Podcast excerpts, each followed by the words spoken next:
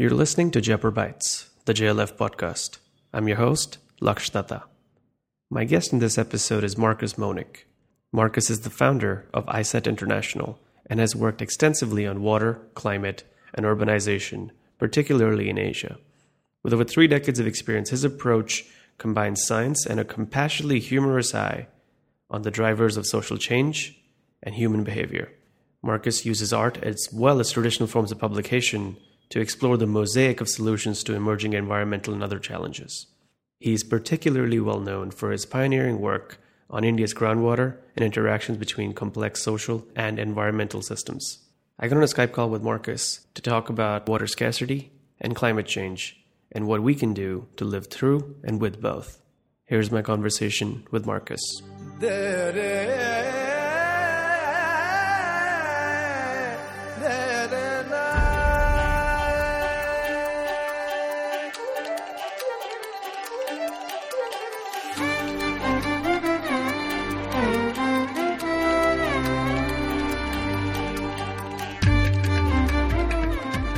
When did you come to JLF in Jaipur? I came to JLF in Jaipur. I mean, the first time I came to the JLF in Jaipur was a couple of years ago. I talked mm-hmm. at it last year. How was the first experience when you when you went to the palace and you saw what JLF has become here? What was your initial reaction?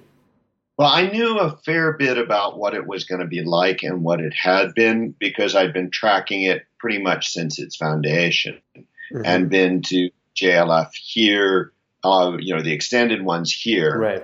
Um, you know, I came to India first in '84. Uh, at that point, I was a master's student working at Berkeley, very interested in environmental issues. Uh, felt that the more I read, the less I knew. Uh, wanted to uh, actually do field work overseas, and came to India at that point. Now that was fairly clear, close to the point when Penguin India entered India, hmm. uh, became uh, came into existence, and hmm. to me, there has always been a an interest in um, and a use of the larger intellectual frameworks and the question of social transition that's going on, as well as my technical field. Right. So I was coming to India at that point you know, I was in the energy and resources group at Berkeley, um, a graduate student uh, doing a, a, master's in engineering. Uh, an MSE is is more or less where it was. Um, mm-hmm. Yes. Um, really focused on hydrology, focused on uh, overall water resources, the interaction with forest cover, that sort of thing. Um, starting out doing a field study, it ended up being in the Garhwal Hills. At that point, it was part of Uttar Pradesh rather than Uttaranchal. Mm-hmm. But very interested um, in the transitions that were happening uh, in India socially. And that was, you know, one of the best ways to get an insight in that is through the literature. Right. And so, um, you know, when Penguin India, at that point, I didn't read Hindi. Um, and at that point, you know, Penguin India was kind of a gateway that opened up uh, for a lot of right authors in India to mm-hmm. write in English.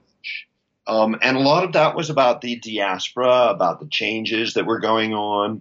Um, and so, to me, the, the kind of connection between literature and the technical fields I worked on came very early. And that mm-hmm. led, you know, a strong interest in the JLF um, and in addition, um, you know, you look at a lot of work on climate or on water, and unless it's extremely well written, if it's a technical field, you know, you can bore an elephant to death from a hundred yards. um, it's um, it's it's it's not very effective at communicating, and it's often right. done in a jargon that is, you know, designed as much to exclude or to create a professional, you know, it communicates, but it's mm-hmm. targeted towards a very narrow professional audience. Whereas water issues are something, water climate issues, these touch daily life. Um, and they touch daily life of millions and millions of people. Mm-hmm. And if you can't communicate it in a way that helps people understand, creates a connection, creates a passion and awareness, um, you're not going to get anywhere. Mm-hmm. Uh, and so, to me, you know, there's there's both. You can see something like the JLF as painting a picture, of course, that goes way beyond India. Um. It's it's a, a picture of, of numerous issues in society, numerous debates, um, and it's the kind of communications that I see really needed to engage um, a much more diverse population in in questions of how do we how do we address the the water problems that are emerging? How do we address the the growing impacts of climate change? How do we address and manage you know, that question that's, you know, the fluid mosaic, this, this growth of the urban areas, the growth of the demands of the urban areas, the growth of the uh, aspirations and lifestyles of the urban areas, mm-hmm. um, and the water resources on which that's based. Um, you know, the old the old joke in the U.S. is that water flows uphill towards money, um, and if you shake, shake that a little bit further, I'd actually say water is a bipolar molecule. It flows uphill towards money when there's too little of it, and downhill away from money when there's too much of it. Mm-hmm. Um, you know, the, um, so how do you begin to have that dialogue, and how do you get it so that it's something that people are passionate passionate right. about? You know, so that's where the the JLF kind of is its own way of having a lens into society for me. Mm-hmm. Um, but it's also a place where I see a unique opportunity to communicate on the issues I'm particularly engaged in. Mm-hmm. So I want to now travel a little bit back in time to when you were a teenager and were in the 70s, just to put a date on mm-hmm. it. Um, what would 16 year old you think of how you have dedicated your career to you know to being a scientist and to focusing on environmental change and what, is that something you that 16 year old you would completely believe that this is what you dedicated your career to or did you want to do something completely different back then you know i'd grown up running rivers in the in the southwest of the united states my father was a geologist uh, my mother's family came from a very uh, socially aware, politically active, engaged family. Mm-hmm. Uh, you know, so um, and and running rivers as a geo- uh, with a batch of geologists in the early '70s. Um, you know, was a fascinating thing. You'd see layers and layers of rock in time, and they'd be talking the geology, and you know, here comes the Wingate sandstone as you ran down through the San Juan River into the Colorado. Um, you had a sense of this wildness, mm-hmm. and my parents involved. Uh, you know, their first few river trips were just at the time the Glen Canyon Dam was being built and they ran Glen Canyon and would tell us kids about it. You know, we were a little too young to have actually ta- been taken along, but there was an environmental activism streak already emerging there. Right. So I would be surprised. Um, I would be surprised in a sense at the level of international work that I did.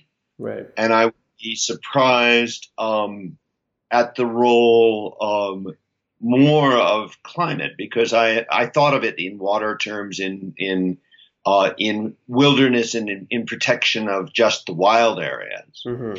You know, um, I think Indira Gandhi at, uh, at the uh, Rio conference, I think it was the Rio conference in '82, was the one who articulated uh, really the role of poverty um, and the whole question of the the human side of the environment. So I would have been less aware at, as a 16 year old right. of how important that would be in my career. Mm-hmm. I read this article a couple of weeks ago, and it was, I mean, it gave a very eye opening statistic. It was from the National Geographic right here, uh, August 26th, and it said that only 0.007% of the planet's water is available to fuel and feed its 7 billion people because that's how much fresh water can actually be accessed right now. And then it said that by 2025, an estimated quarter of our population, 1.8 billion, will live in areas plagued by water scarcity, and two thirds of the world's population will be living in water stressed regions as a result of use growth and climate change. So, my first question with, with, that, with that context is that that 0.007% that the uh, National Geographic is talking about of how much water we can access really is there something that is being done and, and can it be done that we can increase that percentage over time well you know obviously when they're talking about they're talking about the oceans they're talking about ice caps all mm-hmm. sorts of places um, you know the answer in terms of access or physical availability of water sure there are a lot of things you can do but they're inherently energy intensive. Mm-hmm. You know, you have high saline water for a huge proportion of the world's water resources. That or it's very inaccessible. Mm-hmm. Transport is hugely energy intensive. Desalinization is hugely energy intensive. So, um, where are you going to get it and how are you going to get it to people? Right you know, especially in large volumes, and especially if you think about urban and modern lifestyles. Mm-hmm. You know, when I was first, um, you know, working in, in Yemen in the early 90s, the statistic was that I think people used, on average, less than 10 cap- liters per capita per day in urban areas. Mm-hmm. Um, and then the piping system came in. Um, and as the minute you have a well and you can turn on the tap, all of a sudden that went to close to Western norms. Right. And so, you know, do we have enough water? There's the question of supply. Mm-hmm. And it's not a physical limitation. I mean, hydrogen and oxygen, some of the most abundant elements on the earth. Um, but getting it where you want it, in the quality you want it, that's an energy thing. And then using it the way you use it. You know, that's another piece. You know, it's it's piping, it's uh, it's reverse osmosis. You know, all of those are uh, directly tied to dollars, rupees, and the other mythologies that we use to um, account for and call money. When it comes to these um, these facts and these these things that people aren't really aware of, of you know how all of this is worked out, not just at a government level but at a local level as well. What role do you think the the news media plays in talking about water and climate change? Like in your opinion, like how do you think globally and not just America but India, as you've been here uh, working, what do you think the media has been doing right and in a way doing wrong about talking about this stuff? You know, I think there are many medias, and that's one of the challenges that we're we're learning about. You know, there's the formal news media. You know, I think they've been doing a lot of things right in terms of trying to investigate issues, look at the dynamics of them. You know, the the challenge in that is that something that is newsworthy worthy tends to be crisis driven.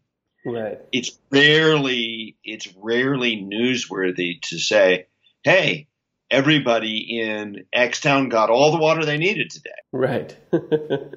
you know, and it looks like we're not going to have a problem for another 50 years. We'll keep updating you, but uh, you know, it's all's good here. You know, right, that doesn't right. drive doesn't drive sales. So there's, you know, so the the news media is a creature of human invention. It responds to human desires, and we tend to dive in and be interested in crises and things like that rather than the nitty gritty of solutions. And then you get people driving down into the rabbit holes of what is real, what is fake, where the data are.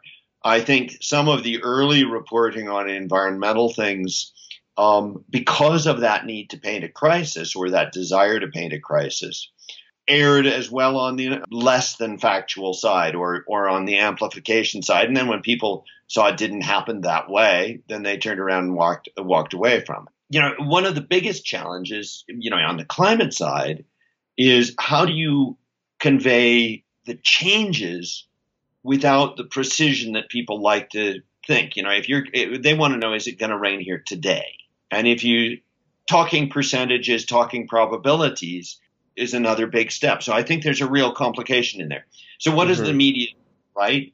A lot of it has devoted some attention to it.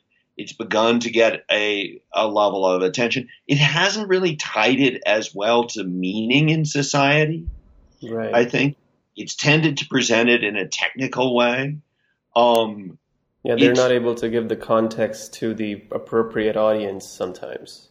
Right. It's it's not able to, you know, and, and it's and as with the technical people, it tends to miss the lens of the of the real man. I mean, I remember talking to people in Gujarat and Mehsana district, and similarly to people in on the Ogallala aquifer here in Colorado, um, who would say, you know, and we were talking about groundwater overdraft. This would be late 80s, early 90s, and it was just mm-hmm. the beginning of recognition that that the overpumping was beginning to be important.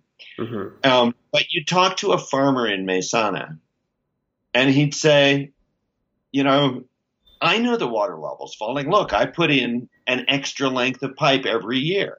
Mm-hmm. You know, I've been dropping three meters a year here. Um, there's no news in that. And you're telling me it's overdrafted? Yeah, sure, certainly I know that. But your solution just doesn't make sense. I mean, if you're trying to talk about regulating uh, groundwater extraction over the Mehsana aquifer, you know, there are a couple hundred thousand wells in that. Um, you don't even know where they are. And besides, and he would say this very specifically, I had a couple of people say it, mm-hmm. you know, this is paying for my kid's education my son's going to be an engineer. We're not going to be here in 10 years. And so their feet were already oriented in many ways towards the urban areas in terms of the future.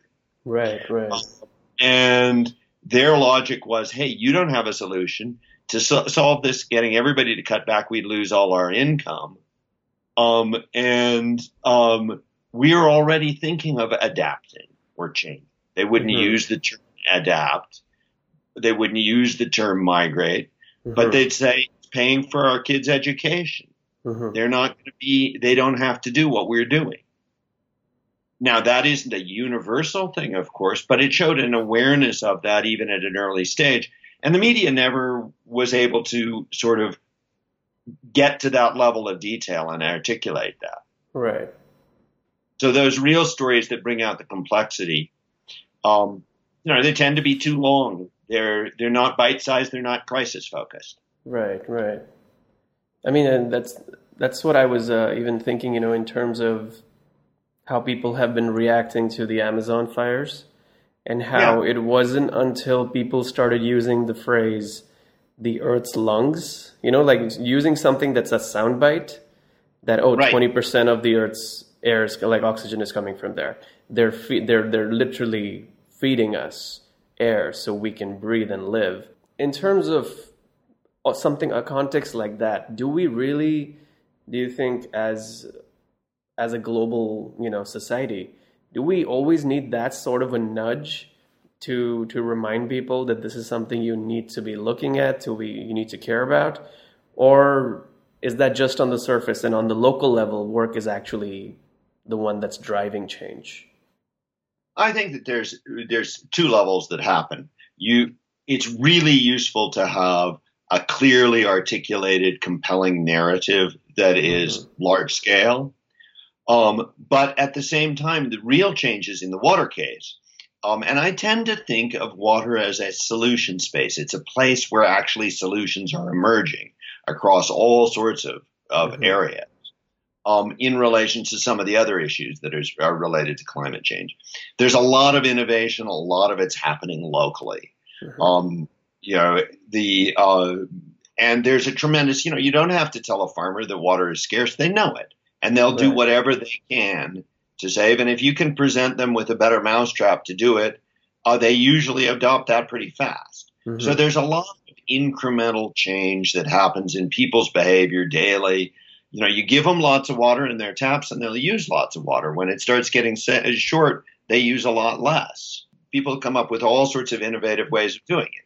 You know, when you look at the climate sort of changes and the impact on water resources, there are some big areas where there really are solutions emerging. Whether they'll be at the scale given the population, I'm not sure. But mm-hmm. there certainly is a lot of innovation. People raising houses, people using water more efficiently, um, people storing water, the rooftop rainwater harvesting, a lot of traditional methods being brought back in, crop shifts, things like that.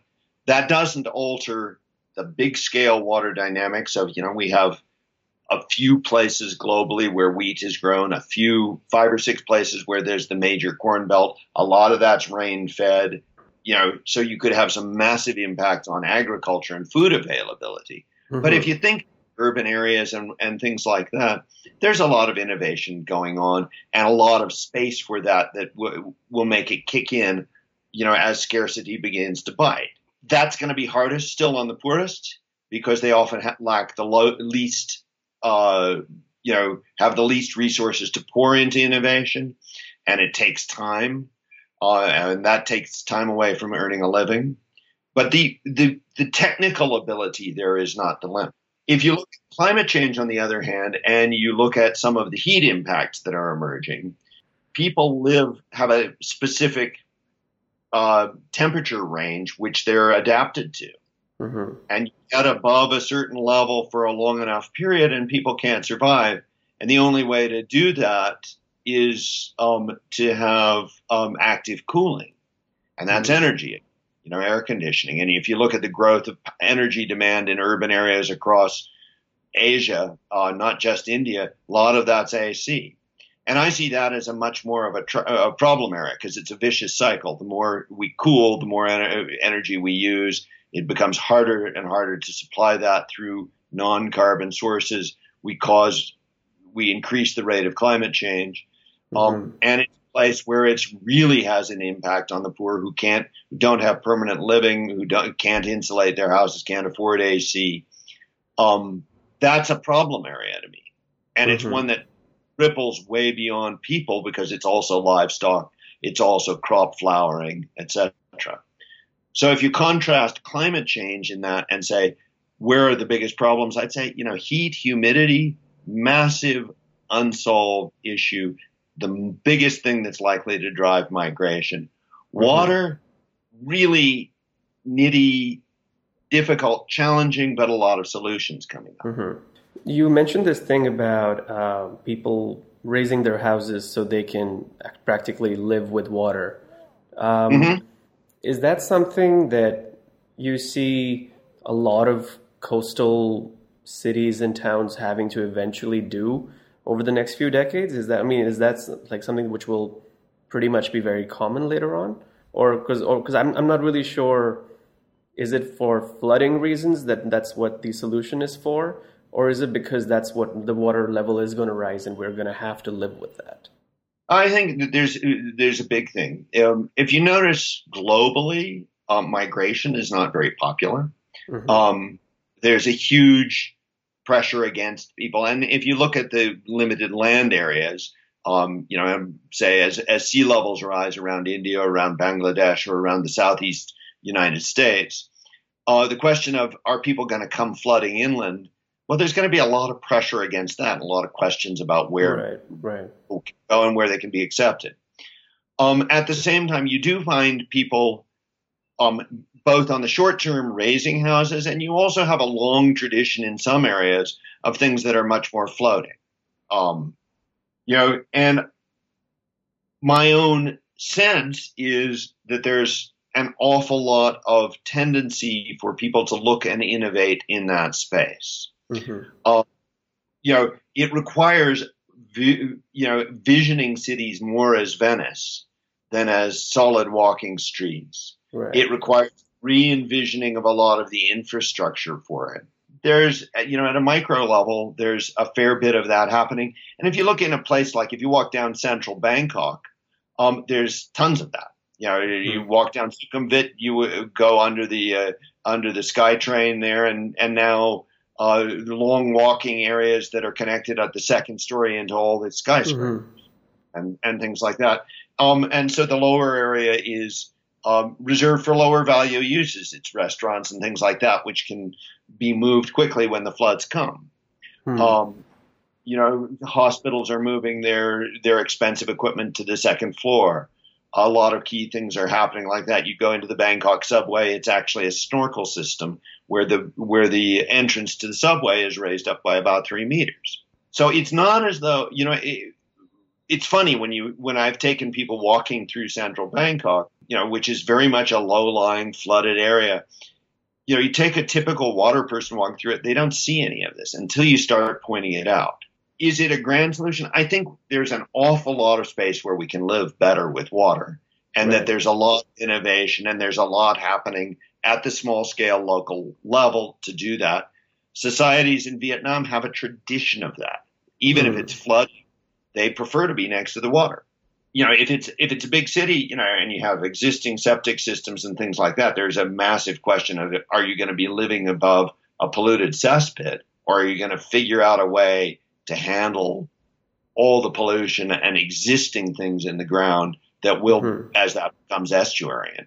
That's yeah. a that's a we haven't really thought about. But I don't think, you know, I think this is these are more pieces to be worked through. And my best guess is, you know, cities have always been upwardly mobile socially, and now they're going to be upwardly mobile physically mm-hmm. on the mm-hmm. coastal. Right. Yeah, one. I actually this week um, I was supposed to be in Mumbai, and uh, then I decided to not go because turns out the entire city is, you know, the rains are so bad, people are just staying at home, and they actually released. Um, a little the people I work with, you know, they released a little message that oh, if you're planning to come to Mumbai, you know, come some other time because yes. these all these areas, and even if even if I'm living in Bandra, you know, uh, which is safer and less water issues over there, people who are right outside Mumbai are not even able to leave their buildings because there's yeah. there's not there's there's there's a river outside their house and that kind of right. stuff. You know, as a as a citizen, that just scares you that there's a, a one of our biggest hubs is landlocked uh, in terms of no business being done, no work being done, because for a few weeks every year, the entire city gets flooded. This is what what Bangkok dealt with. It's you mm-hmm. know, or it hasn't dealt with. I mean, there are huge areas that are really flooded and where it has areas of impact but you can see the beginnings of innovation about right. how you deal with that and how you live better with water. And I think, you know, shifting the paradigm.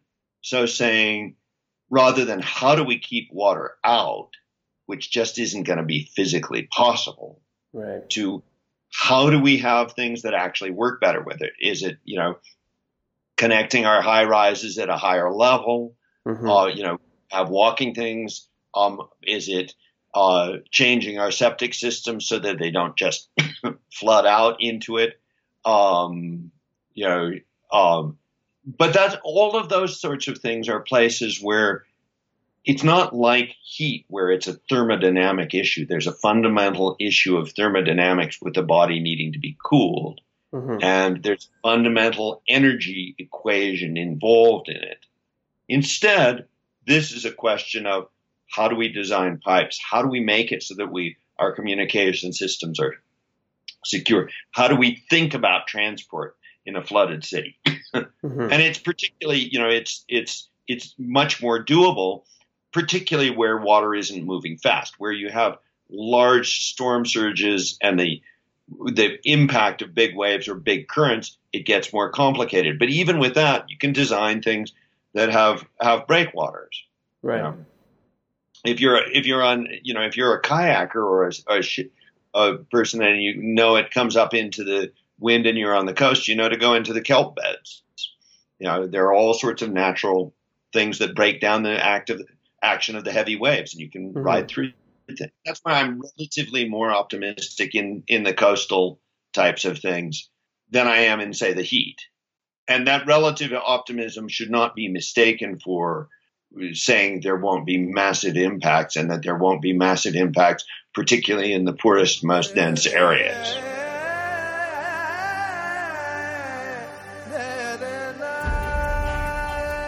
Thank you for listening to Jaipur Bytes.